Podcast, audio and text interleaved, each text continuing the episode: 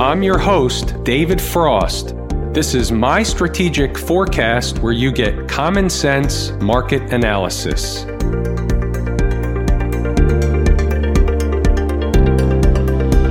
Today is Monday, October 7, 2019. We're looking at a daily chart of the SPY or Spider, which is the proxy for the S&P 500. Let's pick apart the market a little bit. Let's figure out where we are, where we came from is important, where we're going is more important, and then what do the next several trading sessions look like? What do the next several weeks even look like? How high can this market go? Is there going to be another leg down in the market? Was today's close important? Was today a tail candle? And there's about 42 other questions that we're going to answer during tonight's video. The best approach to take is really just to take it from the top. Let's take a 30,000 foot view. We'll drill down from there. We'll look at some other charts and then you'll get a sense for what I'm seeing. We'll take all the inputs. The inputs are the charts, the data or the data, and then we'll have an output in the end. And that's the way it works. We do the work,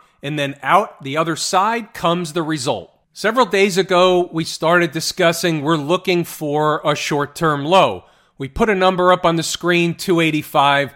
We're not going to rehash the past. We know about 285. You can go back to the past videos. We targeted 285 before the market got there. Then we said once the market did find the bottom, what kind of bounce higher, what kind of rally were we looking for? And the answer was a minimum of 25, 30, 35%, something in that neighborhood. That percentage comes from the pivot high to the pivot low. How much of that total move downward, and here's what we're talking about, might as well draw it out while we're discussing it. So we have a high put in here, we have a low put in here. How much of that rally is going to retrace that move? And we said at least 25, 35%, somewhere in here in this neighborhood. So we've gone higher than that. Fine, that's fair enough. Where are we going next? That's the $100,000 question, or maybe I should say that's the $64,000 question. Maybe today was as high as they're going to get. Maybe the trapdoor opens back up and we have another leg down. We're going to look at all the possibilities. We're going to look at all the charts. And in looking at the charts, we'll get our answer, at least our best probabilistic answer. And no, I'm not 100% sure that that's a word, but we'll get the answer that has the highest probability, at least from where I sit. And by the way, I haven't discussed this in a while, but that's the best thing and what exactly makes a market. The fact that you and I, me and you, everybody watching this video can look at the same charts, the same numbers, and come out with a different conclusion based on the way we look at the market, the way we analyze charts, the way we analyze numbers, the way we analyze whatever we're looking at. What makes a market is the fact that two investors or two traders can look at the same thing and come out with two entirely different conclusions. And therein lies the reason and precisely why we do what we do. All right, let's get back down to brass tacks. Let's say for a second, we'll talk about the bull case. Let's say for a second that the market is not finished going higher. Doesn't have to go higher every hour of every day, but let's just say by and large, this move is not over, meaning let's just say that this retracement has more to go. So we'll draw it out. Let's just say the market came down and we bounce higher. This is a relief rally. It's whatever you want to call it. Where's it going to end? Is it going to end right about here? Is it going to end above or right around the 20 period moving average? Is it going to end above the breakdown candle high? Something in between. Where is this going to end? Here's where we're going to use logic, some common sense, and as we slosh in and around my head, we'll use some experience to boot. Remember, we're only talking about the case if the market continues higher. We'll talk about the other case in a moment. Here's the way I look at this, and this is the 80 20 rule at work. So the other day, meaning Friday, they closed above the 50 period moving average. Under normal garden variety market conditions, that far, that fast, off that bottom at 285 tells me two things. A, it was exactly that. It was really far, really fast. Think about it we rallied up about a hundred S&P handles from low to high in less than three trading sessions. That's a rodeo ride. It's not the norm. In the 80 20 world, that's the 20% camp. However, when we get into these corrective phases of the market, the down legs of the market, we all know that the market takes the escalator up and the elevator down. So when the market drops, it drops hard and fast. But just the same, after it drops, we get these large swings in both directions. And in this case, the upward swing in the northern direction is one of those swings that happens to be a rip your face off rally into Friday's close. It contains panic buying. Friday, they closed above the 50 period moving average. Today they spiked up and fell away and got trapped in between the 50 and the 100 period moving average. Do we really care as much as we may have before about these moving averages now? And the answer is not really. Why is that? Because we just sliced through the moving averages a couple of times. The more times you trade in and around moving averages, the less importance they have. When you hit a moving average from afar, for example, on Thursday, they came up short of the 200 period moving average. Even if the market came down farther than the 285 into the 200 period moving average, you would have likely gotten the same response anyway. We came into, or in this case, short of the 200 period moving average from afar. It would tend to be, using the 80 20 rule, it would tend to be under normal garden variety market conditions more supportive when you come from afar. When you're trading in and around them day in, day out, they're less important than they would have been otherwise. Therein lies the short moving average story. There's more moving average stuff in the course at Lazy E Mini Trader. That's just a little snippet. You're in my head, so you pull out what you can get. Let's go back up above. We'll continue to talk about up above. Look what's going on here. Wasn't this the breakdown area? You can split hairs over exactly what number the breakdown area was. Was it 297?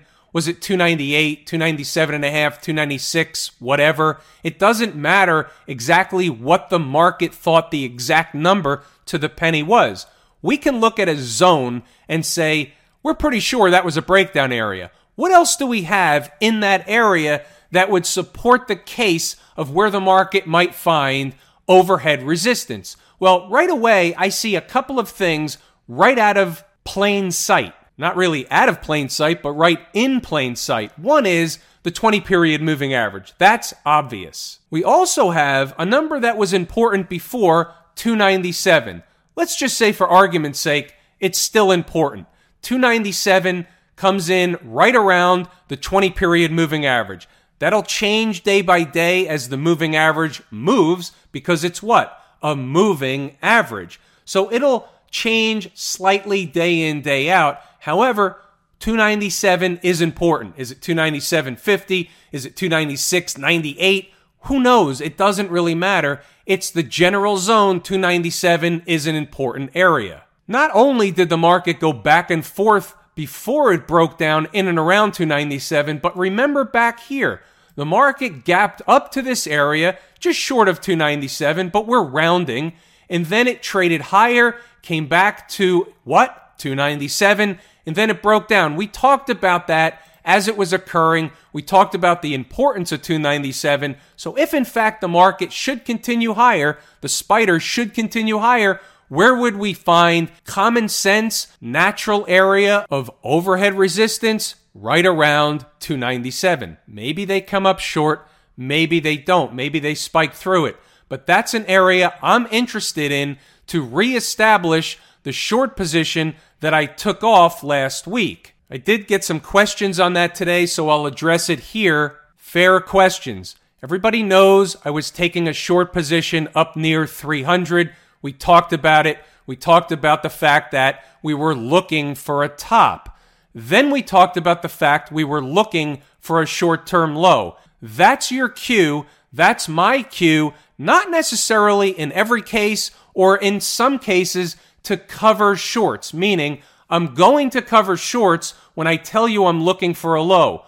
Whether I cover the entire position or not is a different story. In this case, I did not. I still have 25% of my original short position left over. Now, here's the way that works. A, I can't take a loss in the position. It's impossible. I'll never let the remaining 25% of the position get past the price that I paid for the option. And this was an options trade. This was a November put contract, so I still have some of it.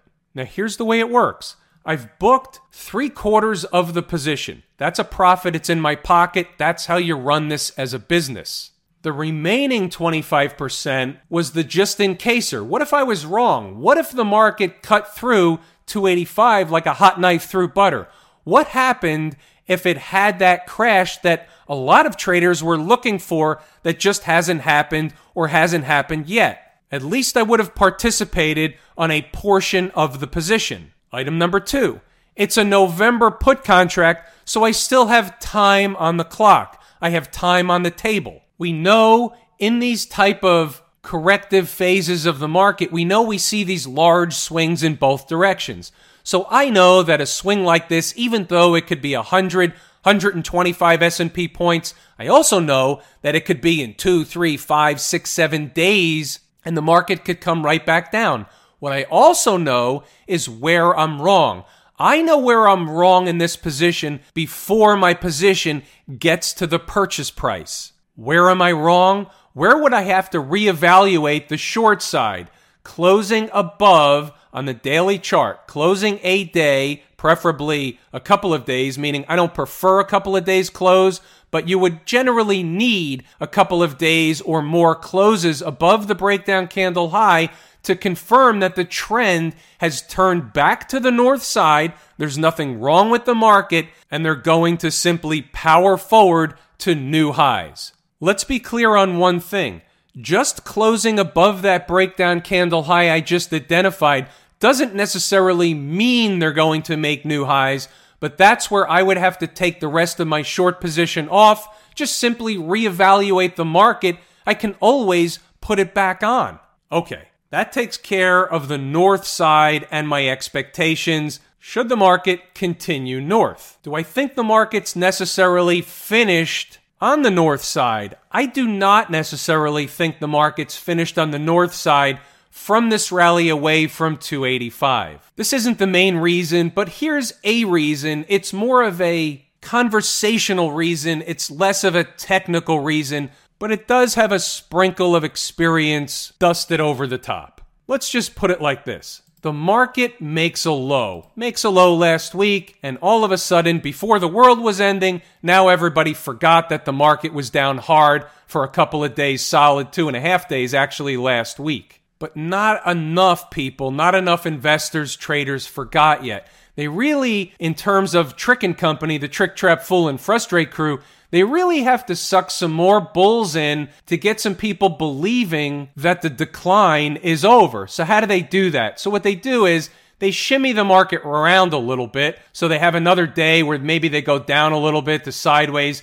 And then all of a sudden, later in the week, you find the market, all of a sudden, it's up here near the 20 period moving average. How do they do that? Ask Trick and Company. They do it all the time. They do it over and over and over again. And then everybody looks surprised when they do it. And that will really be a make it or break it price area or price zone for the next bull bear battle. Now, let's flip it around a second. Let's look at the other side. Was today a big tail candle, and are we just going to go straight down from here? Well, let me answer the first question first. And while it may appear, and it is a tail candle, technically speaking, but in my technical world, from where I sit, it's not a meaningful tail candle whatsoever. Why is that? There's two specific reasons why they're both taught in the course at Lazy E-mini Trader. For the purposes of this video, we'll just leave it at I'm not buying it was a tail candle and we go straight down from here.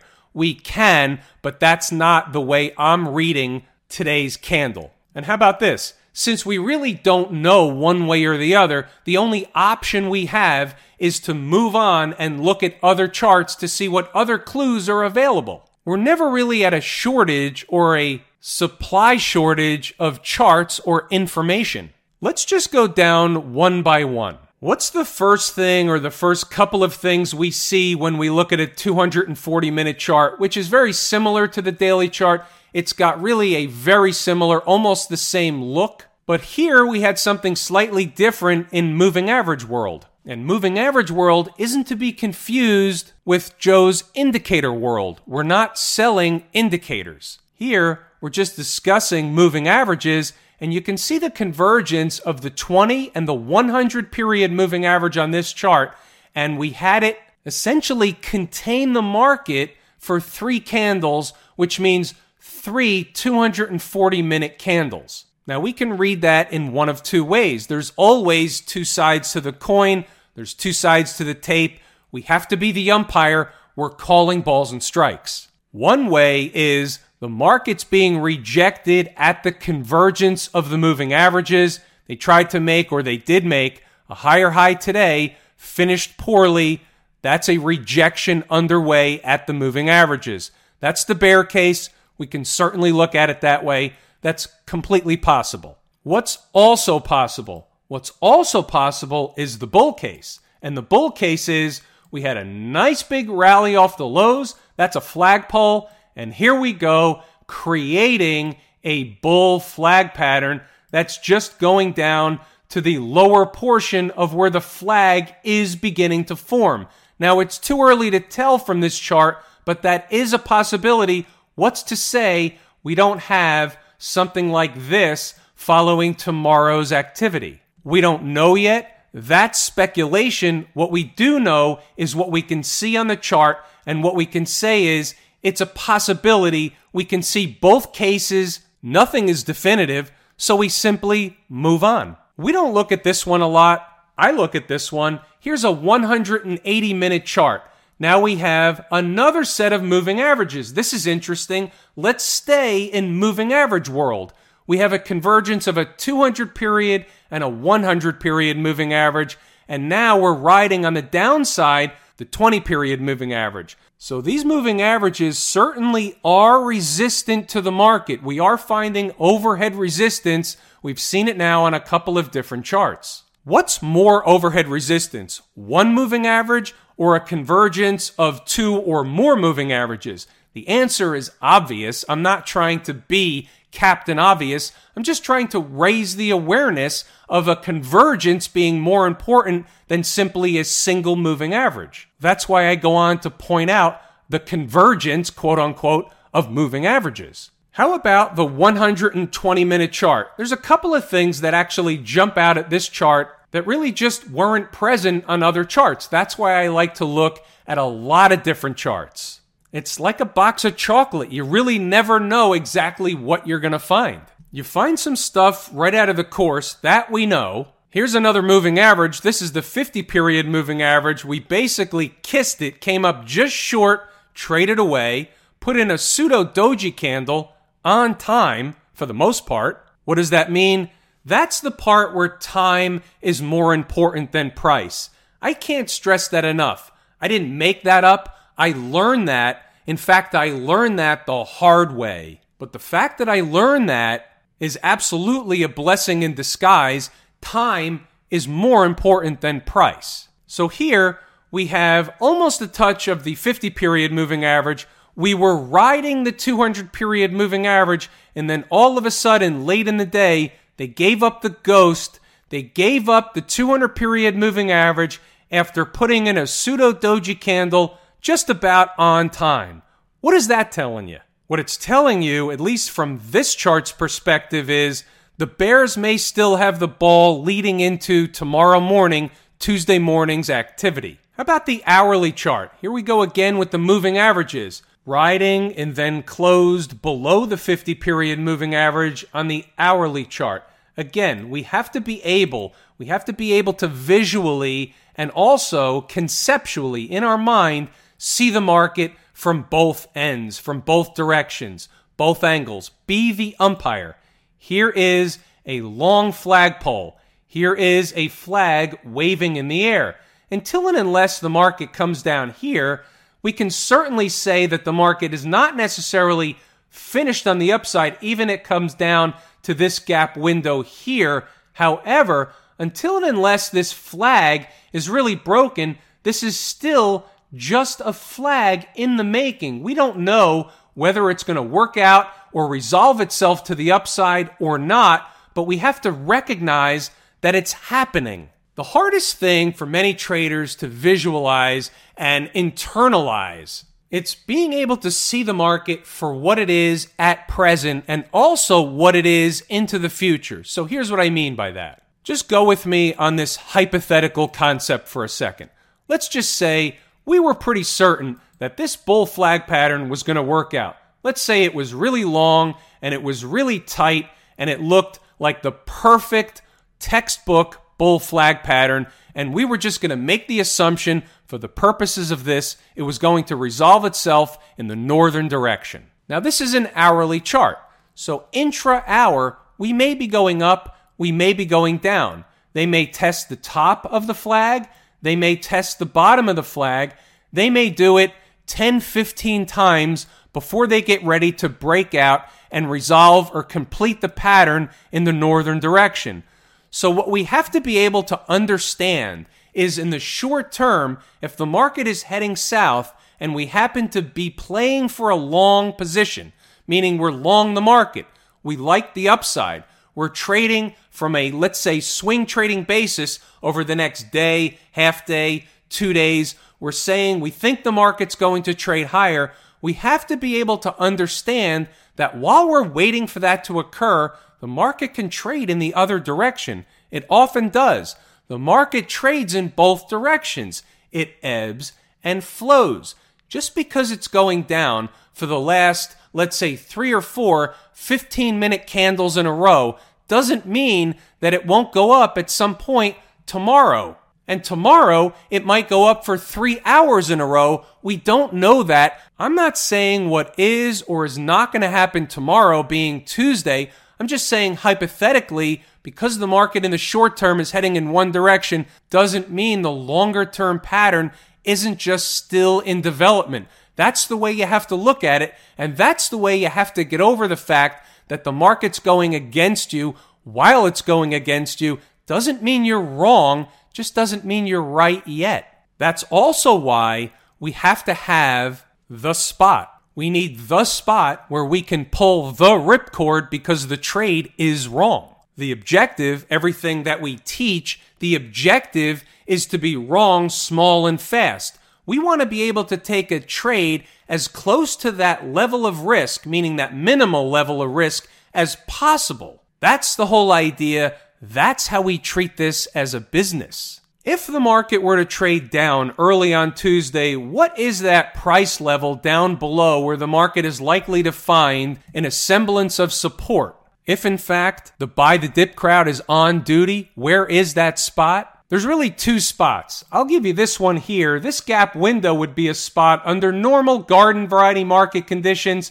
They might come up short, they might spike it through by a little bit, but on the first run, if it's a straight shot, you're likely to see support at that price. However, there's something a little bit higher. I'll reserve that one for my Inside the Numbers members tomorrow morning. They'll want to have that number, and it is only fair. I spent a lot of time on the spiders today, but it was the market in general. It was general thoughts. It was general, what do I see? The market was very quiet today. Did we get any information from the IWM? Absolutely not. It was down a few pennies. No big deal, one way or the other. The market can be done going up, but it doesn't have to be done going up. Look at those juicy moving averages up above.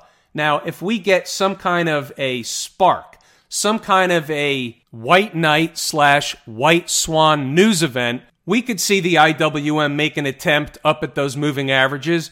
But what's the other side to that? Look where the position of the IWM is on the daily chart versus the SPY. Just get another flash of the SPY daily chart. You can see from a longer term perspective, the daily chart really isn't that bad.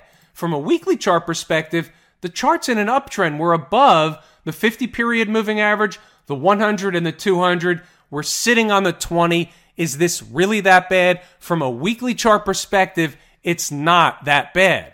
In fact, from a weekly chart, there's no reason under the sun that this can't be a pullback getting set for another push to higher prices as long as we stay above and close weekly above the breakup candle low. Where have you heard that before? Again, playing umpire, you have to look at both sides of the market. If I'm going to bring the weekly chart up and I'm going to have a discussion about the chart, you have to have a discussion of both sides of the chart. Last week, while we were down at 285, you're not having that discussion. We snap back and close the week above the breakup candle low. We're having that discussion. Back to the IWM, what I started to say before was if in fact we don't get up to the moving averages, the bear case is that's a really weak tape and that's really bad for everything across the board. So, either way, regardless of what the market does, the market really is telling you something. What's going on down at the transportation department? Are they telling us anything down there? It's the same look as the IWM. It's below all the moving averages. It looks terrible. Is this going to be a triple bottom? And was this a scary thing to buy? Or is this not a triple bottom and there's lower prices ahead? We don't know 100% sure yet, but as long as we're down here, the market is weak. Until and unless they can get above and start closing daily above those moving averages, the transports are weak. The IWM is weak, the transports are weak. What's the common denominator? They're my two favorite market leading indicators. Where have you heard that before? Right here. Same bat channel. How about the Qs? What do we see in the Qs? Now, check this out. We had that trend line. Again, maybe it's not to the penny, it's not the point. It's the concept of the trend line. We broke it. As soon as we broke it, you saw the acceleration on the downside. You saw the selling really get heavy pretty quickly, but so was the reversal. And where did it take us? Right back to the trend line. It's funny how that works. Today, up almost to the 20 period moving average, rejected back down below the trend line, settled on the 50, put in a doji candle. Is that important? It's not really at the right spot on the chart. Again, something I talk about in the course in detail, Lazy E Mini Trader. If you want to know more about the foundation of how all this stuff really works, how it comes together, how we use time more important than price, how we use it to our advantage, remember? All that stuff's in the course. If you don't want to take the course, I get it. Either way, Let's move it along. Any information from the XLF into the moving averages again. We spiked above after closing above on Friday, down below today. We're not going to necessarily make a federal case out of it, but it is a theme that we saw over and over again on a variety of different charts. They're puzzle pieces, they're on the table. There's a lot of stuff on the table. Everything we talked about tonight is on the table. How about the SMH? This is a good proxy for the tech sector. This tracks the Philadelphia Semiconductor Index. The SMH, you have to look at this objectively. The SMH, we have two things going on. That's why there's nothing definitive. But here's the one thing that you have to know about. Here's a big up move. That's a big flagpole. This is a flag waving in the wind. Yeah, so it's going down and it's not straight across. I don't care. I'm not a textbook kind of guy. I'm just looking at this saying, I've seen this before. I've seen this go north before. You've seen this before because I've pointed this out many times before. What else do we have? In terms of the SMH, our line in the sand is really Thursday's low. Now, that was the 285 in the SPY, but Thursday's low puts us back beneath the 50 period moving average. First test, okay, they bounced off of it. Came up short, trick, trap, fool, and frustrate crew show up. They bounce off of it. Next time down, not so sure they bounce off of it. Next time down, we're going to start calling this a double top failure. Here's a top, here's a top. Now, this could be a bull flag pattern. I'm giving it its due, but this could also be a double top failure. We don't know. There's nothing definitive. You showed up, you got inside my head, you have to accept the consequences. The chart comes up, this is what comes out. And that, my friends, seems like a pretty good place to give it a wrap for this evening. I'm going to pull the ripcord here, but before I do, I first want to thank everybody and let you know how much I appreciate each and every one of you. Without you, these videos are not possible. I'm David Frost, my strategic forecast. Thanks for tuning in for another episode of Common Sense Market Analysis. My Strategic Forecast is hosted by David Frost. Subscribe, rate, and review on your favorite podcast app, and please visit mystrategicforecast.com for more information. My Strategic Forecast is common sense market analysis.